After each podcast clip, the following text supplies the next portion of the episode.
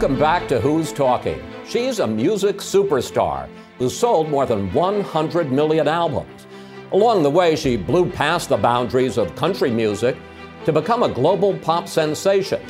And with three diamond albums and five Grammys, she's become a role model for the female artists who follow.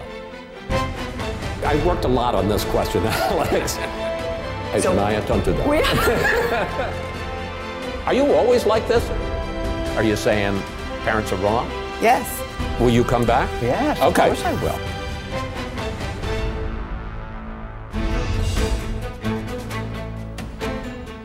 Shania Twain, welcome. I got to say, this is a treat for me. Oh, thank you. It's a, it's a treat for me as well. It's lovely to meet you and to sit here and chat. Good. That's exactly what I want to do. As I was thinking about our sitting down, I came to a conclusion, which is that your life would make a hell of a country music song. And in fact, there's so much material, it would make several great country music songs. Uh, it's been a long life. I've had a lot of, you know, ups and downs. I've had a lot of um, wonderful moments in my career. Obviously, you know, uh, a little bit of a rocky road in, in some of my personal life, especially in my childhood. So there's been a lot to write about. there's been a lot of songs um, and stories, you know, stories to write to music, and that's that's an ongoing thing. so I have a lot let, to let's just quickly go through it. Tough childhood. Yeah. Parents both killed in a car crash. You become one of the great music stars in the world. You get a disease and lose your voice. And then, in the middle of that, your husband leaves you for another woman. And, and as I think about all of this, how have you come out the other side stronger than ever? I think every, th- every time something brings me down or tries to bring me down, there's a, a, a determined, it fuels more determination. I, I, I can't really explain it, but the, just I'm not going to be held down. I just have this determined nature. Is, is it guts? Is it ambition? Is it that you're a whole lot tougher than you look? I just think every time I make it through um, a hardship, I'm stronger on the other side.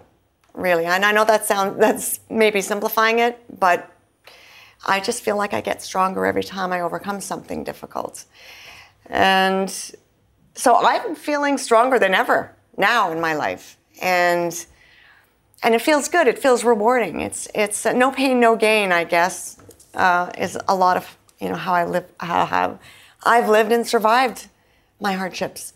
Well, let's start at the top. And in 1995, you have your big first hit album, The Woman in Me. And let's take a look at one of the videos. All right.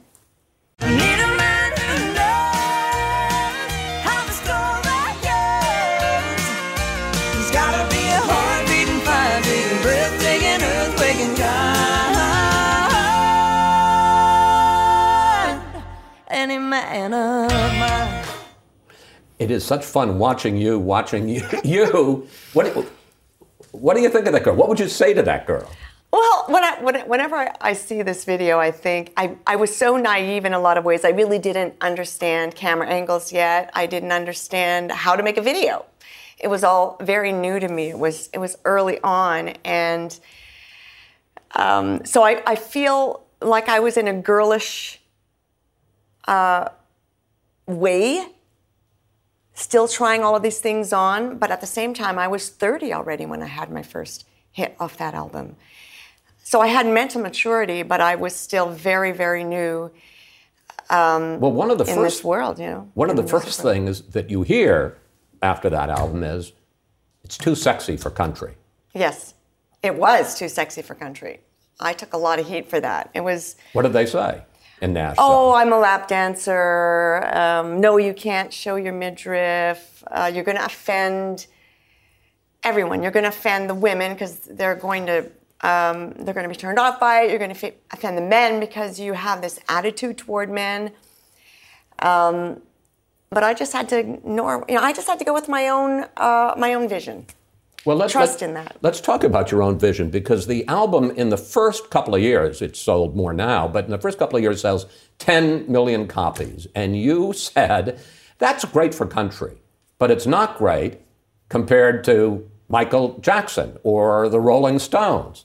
So, what did you want to be if, if 10 million albums and a huge hit wasn't enough? Well, you know, going through all the effort to, to, to even get a, a record deal is huge. All of the work that I had done singing from bars, you know, from the age of eight years old, it had been already a very long road. So my intention was to go all the way on that road. I wasn't going to stop at just being a, for example, Canadian superstar or just being a North American superstar. I wanted to be a global superstar. And that meant that I was going to have to cross over because country music is not a global um, genre the way it is, you know, in America. So I I knew that there was a, still a very very long way to go even after selling selling 10 million albums. I mean, it, it, it's kind of a hard thing. You send, you sell 10 million albums. You're a huge country star, and you're saying, no, that's not enough. I mean, was that hard for you, or did you just say, no, I'm not going to be bound by somebody's definition? Well, because I had so much more to give. So I was I'm like I've got more to give. Uh, Who's stopping now? Let's just keep going. Let's keep rolling with this. Let's see how far it will go. I had intentions to hopefully be a global uh, success. Um, whether I would have gotten there or not, I don't know. I did. Okay, grateful. I'm, I'm very, very grateful for that. But it was more about just um, the intention. The intention was there. I had the energy to do it. I had much more music to write, more records to make, and a lot more ideas to share. So I, I just wasn't empty yet. So, no, you certainly weren't. You reloaded, and uh, your next album, Come On Over, and let me make sure I got this right, is still the best selling studio album by a solo female artist in history. Here's one reason why.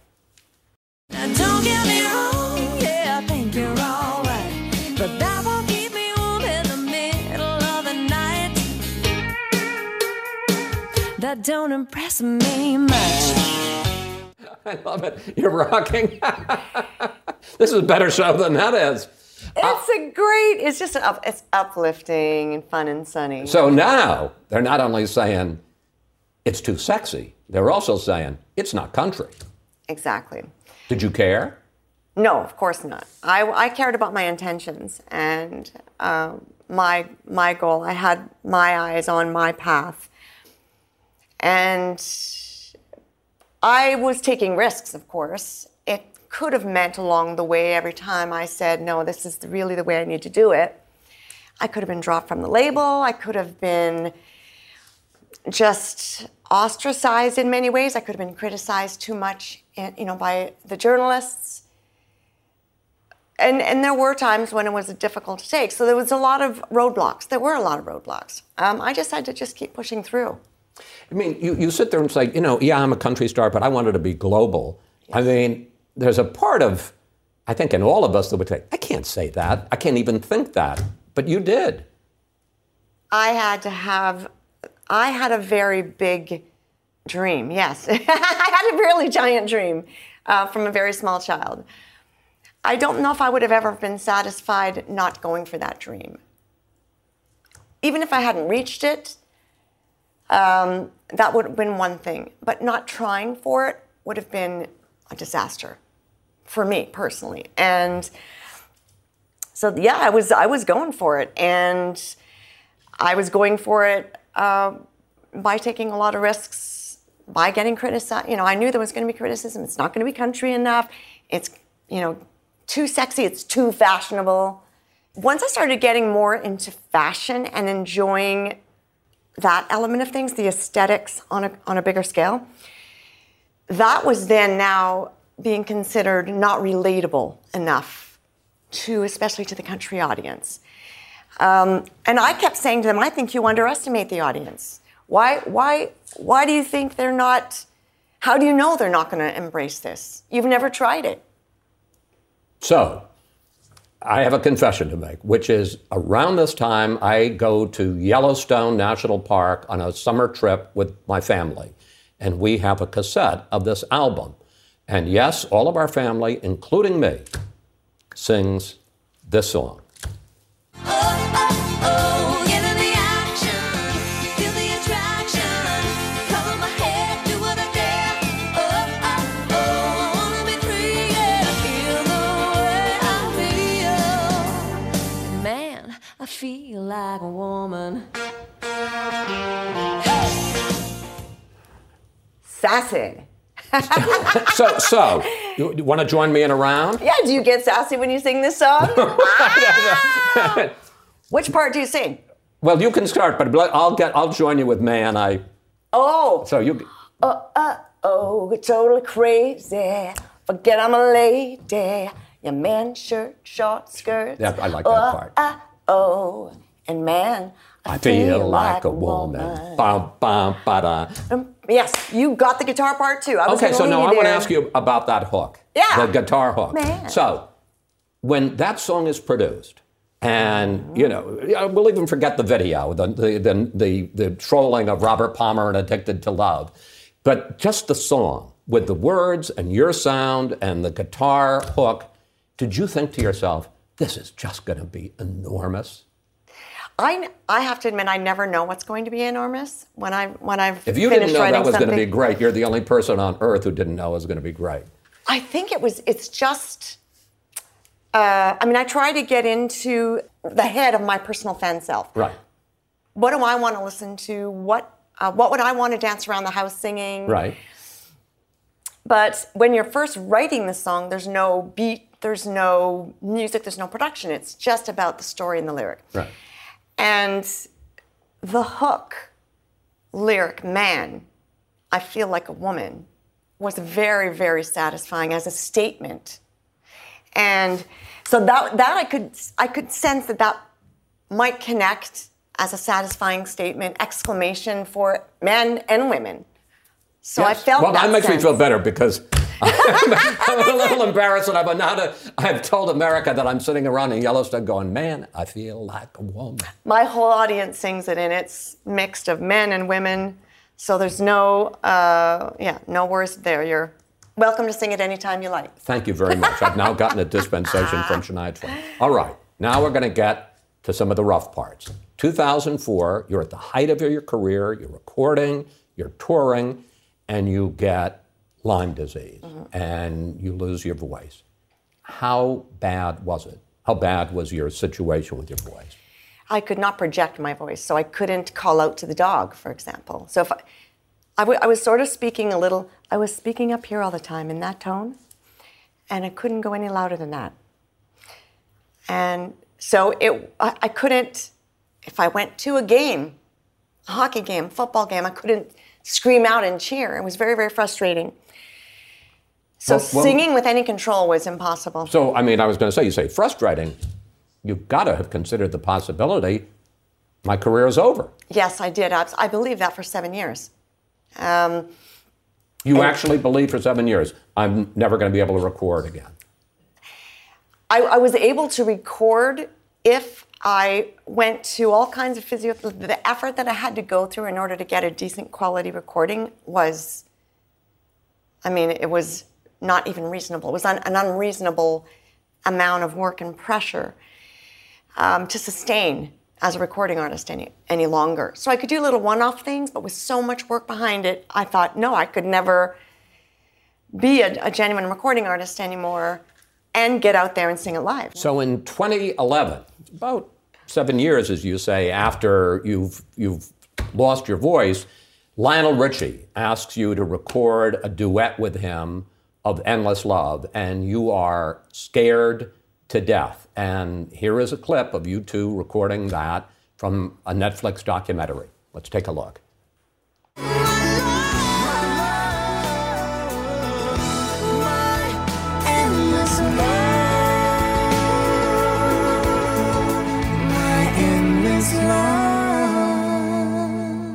Ah.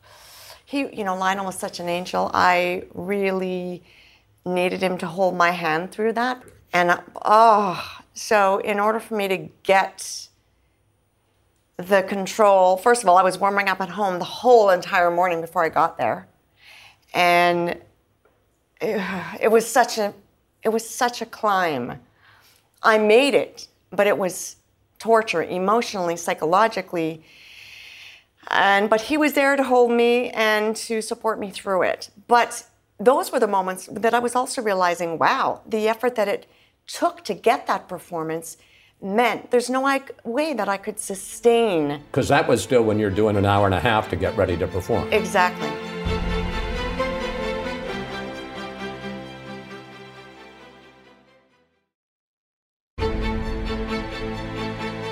So you ended up having surgery, uh, and I love. As I was thinking of this question, you know, I was going to say it's not just vocal cords. To somebody in your profession, frankly, somebody in my profession, operating on vocal cords would be terrifying. But in your case, it was more than vocal cords, correct? Exactly. So it's it was the whole larynx.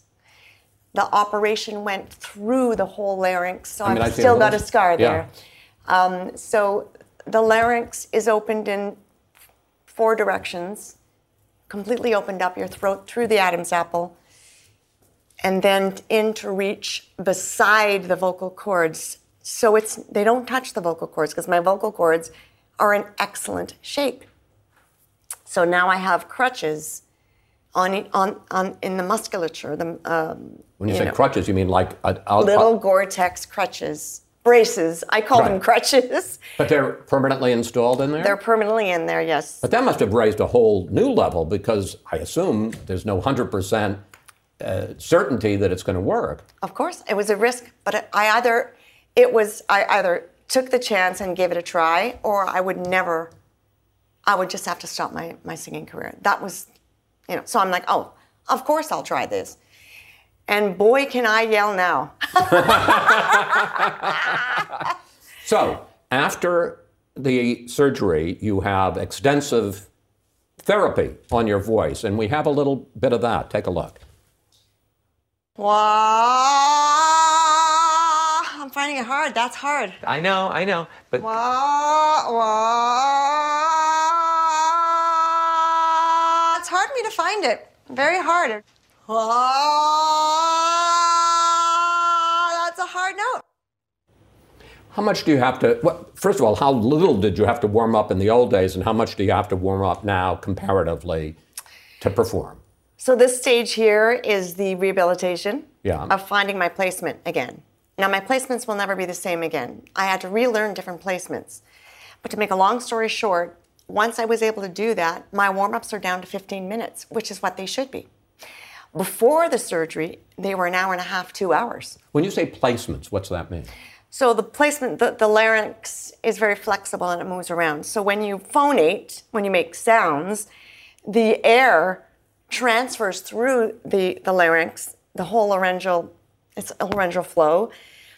Um, and uh, the apparatus with the mouth, the jaw, the, the whole thing connecting to the diaphragm determines where the note sits, whether it's a high note, a low note, the volume of the note, the tonality of the note, whether it's round, whether it's So you're basically structuring your your throat, your larynx, to create that sound. absolutely. You know, if, if we want to talk like that, we can talk like that. you know, if we want to, if we want to talk like that, we can talk like that. Hey, So- Shania, don't do that. We- don't sing like that anymore. don't, right? don't, don't talk like that. It was Don't talk like that. No, so uh, these are all things I do when I'm when I am uh, warming up my voice. You know, I go to these extreme places to determine and define uh, the best placement for the most pleasing sound that I want to make. So uh, without that control, you just cannot be a singer.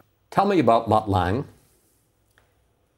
She takes a drink of water. I take a drink of water. Well, Mutt Lange uh, is a person that really taught me the most about collaboration. I'd always just been a solo writer. Um, he was also my ex husband. So we had a very long, a 14 year uh, marriage, songwriting team. We wrote so many hits together. Um, it ended very tragically for me. I was very sad that it ended um, in divorce. Uh, he left me for another person, and um, I had to start over. So I was losing. I lost my uh, what had become my solid music collaborator, my music director. At, you know, being the producer of the music as well, and and then part of my family. So it was it was very tough, and I was also going through the.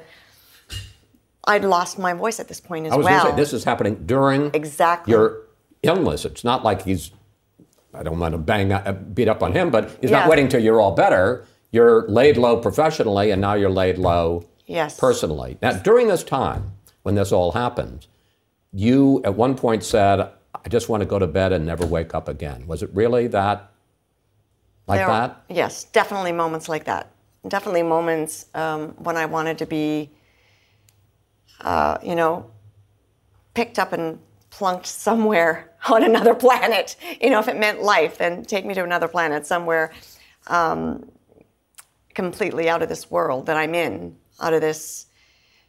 I needed, I needed to escape. I needed escapism. So, yes, sleep can be very I mean, it's. I needed it anyway. It was exhausting being so down, um, but it was, you know, an escape. I needed escapism. I didn't have anywhere to run, to turn, and uh, it was a very lost period. Well, if uh, a music video is the best revenge, you got even with a video in which it's pretty funny. You dump Mutt out of a family photo. yes. Let's take a look. I had to believe that things would get better. It was time to forget you forever. How good did that feel? It certainly felt great to be in that headspace by then. Um, it is wonderful to, you know, it was so wonderful to be able to smile again and to feel um, like I'm, I'm really actually moving forward and unstuck. I had to unstick myself. Nobody can do that for you, so I And how felt did you do it? empowered. How did you get out of the depths of that, uh, you know, whether clinically or not depression? How did you get from there to a better space? Well, music has always been my greatest escape. But because I couldn't sing during that time, I, I it's like I didn't have an escape anymore. So by this time now making this video, I'm, I'm going through therapy. I'm getting to the bottom of how to uh, get my voice back again. And I'm feeling empowered. I'm remarried. My husband is an incredible support. Uh, I've got an incredible son. So I'm starting to my life is coming back together um, in a very bright and sunny way. And this particular song, Life's About to Get Good, I was still writing that I could see the light at the end of the tunnel while I was writing the song. I know it's there. It's um, now I've got momentum is picking up again, and I'm feeling uh, the optimism again. Well, this gets us, you glossed over it, to another country song, because for the last 11 years, you've been married to the man who was the ex husband of the woman that Mutt left you for. I know. Can you believe that? He leaves you for another woman, and now you're married to her ex husband, Frederick, who I just met before we sat down here, who I have to say Exactly. is gorgeous. Isn't he so handsome? Man, I feel like a woman. You know, it's called the silver lining. And that is really, I believe, you know, we we're never happy when we're in a bad situation where we're, you know, or a heavy or a dark situation. But when you come out the other side, you know, and you take those that heavy weight off, you feel lighter than ever. And How did it happen? I mean, I would think that right, it's a good question. That's a very fair question.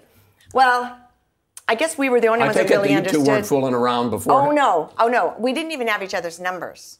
I was, I was his wife's friend. Uh, we were very close friends, and we The were one who stole your husband. yes, Yes. Okay. But we were friends before they were married, um, Okay. and before we had kids. So her and I were great friends. And then then Fred comes into her life. They get married, um, and Fred is really just a casual family friend. So Fred and I he said, "Listen, you know, um, I have something to tell you. Do you mind if I come by for a visit?" And I'm thinking, "Okay, well, I okay."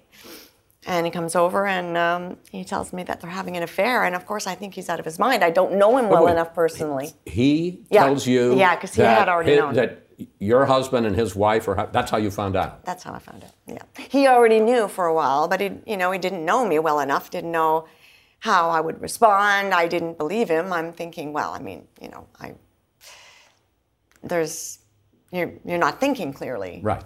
And anyway, so through that process, as I you know learned that it was true, I thought, hmm, um, okay, I believe you, and um, we just stayed friends for a little while. I, I left for Canada um, just to escape from everything for a bit, and when I returned to put my son back into school in Switzerland, uh, we were still we still felt very connected and we understood each other very well. So we kind of fell off the same cliff, if you will, or we were pushed off the same cliff. and I sort of visualize it like we kind of caught each other in midair before we landed and broke each other's landing. That's how I explain Now that's it. a song. that is a song. Th- There you go. All right, let's discuss the state of Shania Twain today. You recently ended your second residency in Las Vegas, where you have got, and we've got video here of it, eight dancers, six wardrobe changes.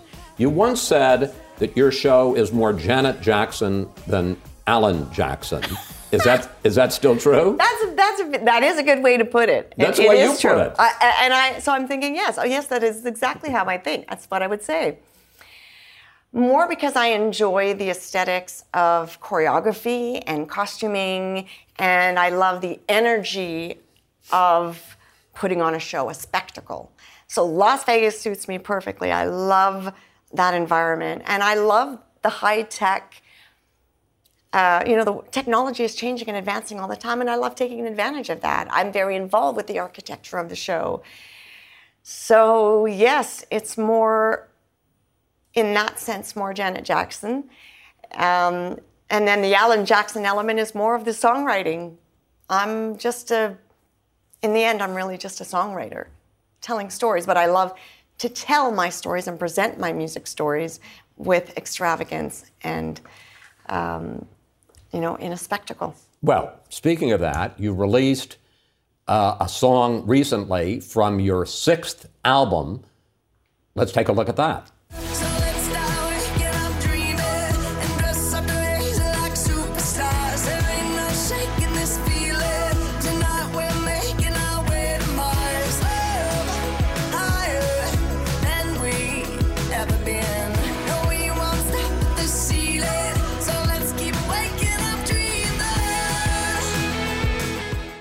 That is a long way from country. Yes, good point. You are correct. it is a long way from country. I mean, it's not really fair to say that stylistically it's that far away anymore because country music has caught up in, uh, in a lot of ways or accepts or whatever or explores uh, fashion more. But this is a very, even for me, I'm very much playing superstar. I am dressing up and having a lot of fun with fashion and looks like never before. It's unlike anything I've ever done before, fashion wise, um, fashion, beauty, and styling. So, this was me really being that little girl and digging through the closet to find, you know, the most, the craziest way I could get dressed up. So, I've ha- had a lot of fun with it. And the song is very poppy. It's a, you know, um, it's high energy, boppy, poppy. I say it would kind of like a the, the whole styling of the song and the video is very much Prince influence, Cyndi Lauper influence, Blondie. Um, it's got a rock and roll edge. It's a, it's indulgent for me. Well, you, you, you've earned indulgent. Last question. Someone once called you, I'm sure a lot of people have called you country's crossover queen. And both Taylor Swift and Carrie Underwood say that you really have broken the barriers. And here you are with your, your buddy Taylor in a, in a spin off of Thelma and Louise. Uh, that you really have, have led the way for them in breaking the barriers between country and pop and country and rock and country and boppy poppy, as you just called it. What does that mean to you? I'm very flattered. I, I certainly uh, have to say it's a huge compliment because both these ladies are um, superstars in their own right, and they've earned that in their own right without any help from me. But when I look at somebody like Dolly Parton, who really was the first, I think of any, whether it was male or female, she was the first to really cross over globally as a pop superstar and actress, all of these things. So I say that it's impo- I would say that it's important for us to have those mentors ahead of us. But I would say that it's, but I'm very grateful and um, honored that I was recognized as that by Taylor and Carrie. That's um, really a compliment. Shania, thank you, dear. This Thank was a this was a delight. And for anybody who asks why I stopped just doing political interviews so I could interview everybody in the world, watch this interview. Thank you. Thank you. Like her timeless song, Shania Twain has demonstrated her staying power. She's come back from a painful divorce and an illness that almost ended her career. It's all proof that once again, she's found her voice. Thanks for watching. Catch us every Sunday night on CNN and keep streaming anytime you want right here on HBO Max to find out who's talking next.